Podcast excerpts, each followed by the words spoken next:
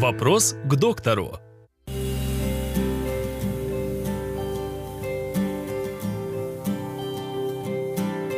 Каковы причины боли в пояснице? Боли поясницы могут быть э, из-за э, воспаления в мышцах, когда вы, вы где-то продули спину, на, к примеру, мыли окно, э, вспотели и вас продуло.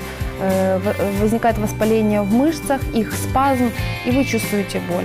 Также это может быть из-за из развития остеохондроза, когда нарушается э, строение наших хрящей. Из-за этого возникают боли. Отложение солей э, в межсуставных пространствах. Также это могут быть радикулопатии, которые возникают из-за того же самого остеохондроза, либо из-за появления межпозвоночных грыж, либо протрузий.